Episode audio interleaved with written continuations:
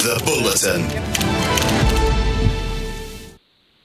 We are set for the bulletin. Matt Hunter's going to join us in just a moment or two. We normally cover a variety of sports. We're going to drill a little bit deeper into the Cricket World Cup today. He is from the Maximum Cricket podcast. Matt, just a moment. But football fans, I'll give you the uh, Champions League scores. They're all in the book. They've uh, wrapped up for today. Shakhtar Donetsk have beaten Royal Antwerp by three goals to two. Uh, Atletico Madrid, who can now score goals these days, they've beaten uh, Feyenoord of the Netherlands by three goals to two. Uh, a nil draw between Dortmund and Milan in Dortmund. Uh, Lazio have beaten Celtic by two goals to one. That's great news for me. Roberto at Bongusto is going to be happy. Um, I might pop in for a coffee. Um, Barcelona have beaten Porto by one goal to nil. Uh, Manchester City back to winning ways, three goals to one over RB Leipzig. Uh, that game played in Germany, while Young Boys, the most uh, awkward name in all of sport, uh, have beaten a Red Star, Star Belgrade. Sorry, they haven't. They've drawn two all.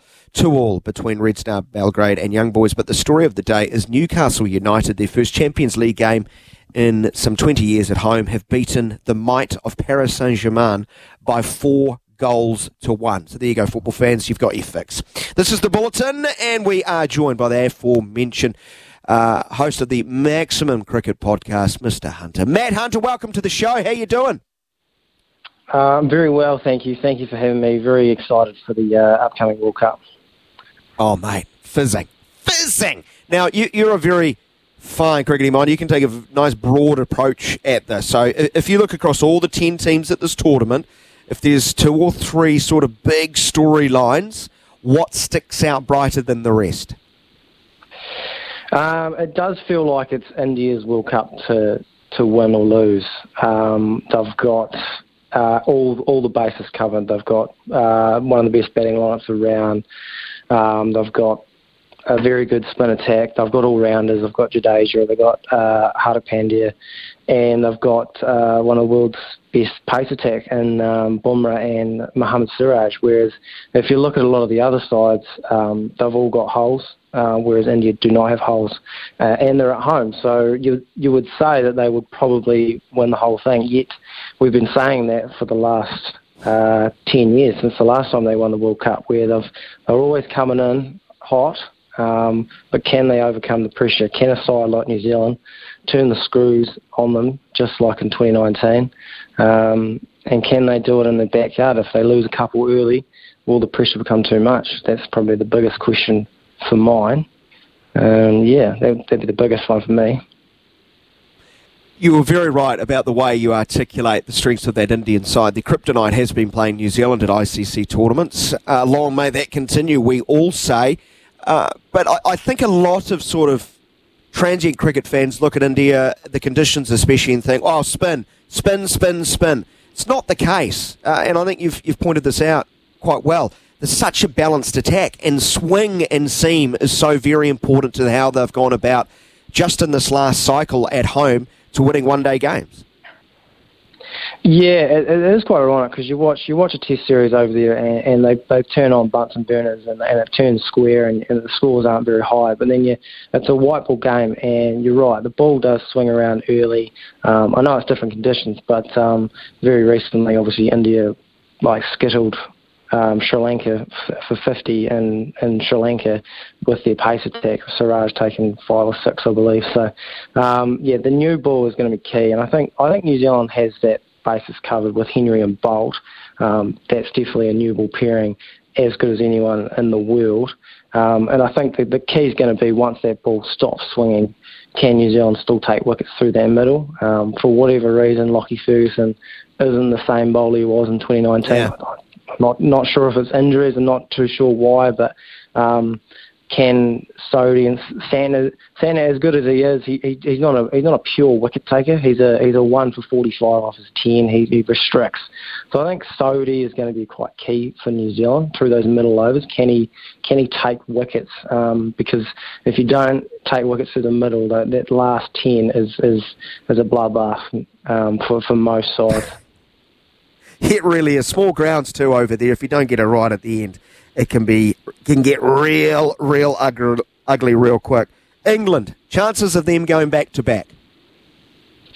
Um, the, England's a funny one because uh, you look at their side, and I don't, I don't think they're as strong as the 2019 team. Um, I don't think their bowling attack is as good as it was uh, four years ago. The missing Archer, uh, the missing Liam Plunkett, who's in the States now. Uh, he was very valuable in the middle overs. Archer, obviously, very good at the top and the back end.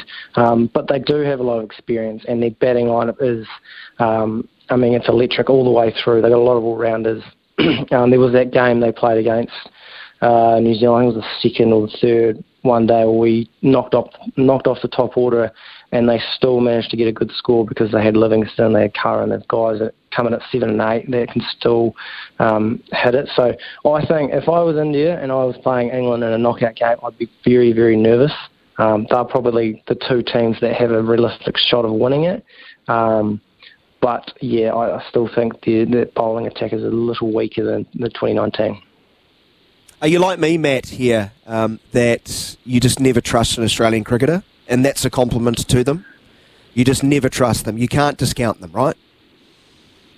Yeah, yeah, it, it does come around because like, we always talk about New Zealand being a tournament team where you think that they're going to be they they come right, but I guess Australia is sort of like that on steroids, aren't they? Because they, they do always turn they do always turn up and they actually sort of win.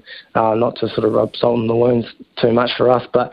Um, yeah, the, the, Australia haven't travelled too well going into this World Cup. They've, they've lost Travis Head uh, on the well, he's going to be missing for five, six games, and then um, obviously Ashton Agar, he's he's been ruled out, um, which is the, was the second spinner. So they're only going in with Zampa, who is world class, and Glenn Max, Maxwell, who is uh, probably a good part timer, I would say. So um, I'm not sure they're tracking that well, but like you said, it is Australia.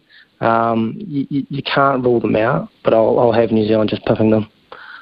Yeah, I've got the, you know, if you force my hand too, um, and I've flip flopped a fair bit over the last couple of days, but I think India dead cert to make a semi final. England's the next best in, to be a dead cert.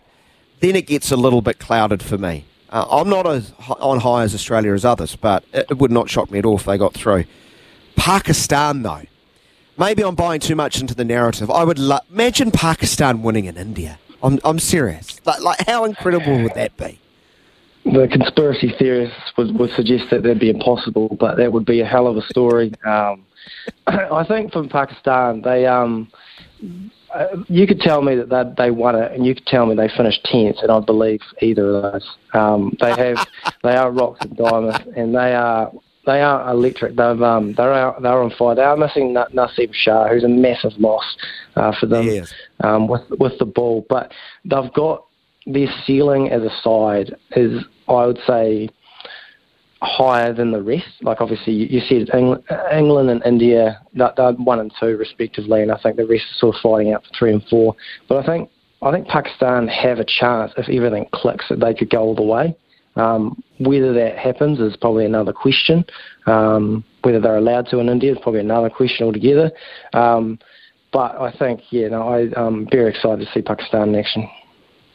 Matt, let's finish off with this one. How many wins to make the semi-finals? And do New Zealand get what they need to make said semi-finals? Uh, well, I think New Zealand snuck in in the 2019 World Cup with five wins and a no result. So I think six wins it does feel like the number. So you know, six out of nine. That's that's not easy. So only three losses. So um, does New Zealand sneak in? Yeah, I'm gonna I'm gonna have them in there. Um, I think they're just tracking nicely. I think Kane, um, if he can get close to 2019. Um, for me, look very good in the warm ups. Um, he's our spiritual leader. Um, just having him in the sheds, I, I think I think we'll get it done. I think we'll get to third or fourth, and from there, you just you just never know. Matt, appreciate your time. Really do. Uh, enjoy the long nights ahead, my friend. Appreciate it. Thanks. Thanks for having me.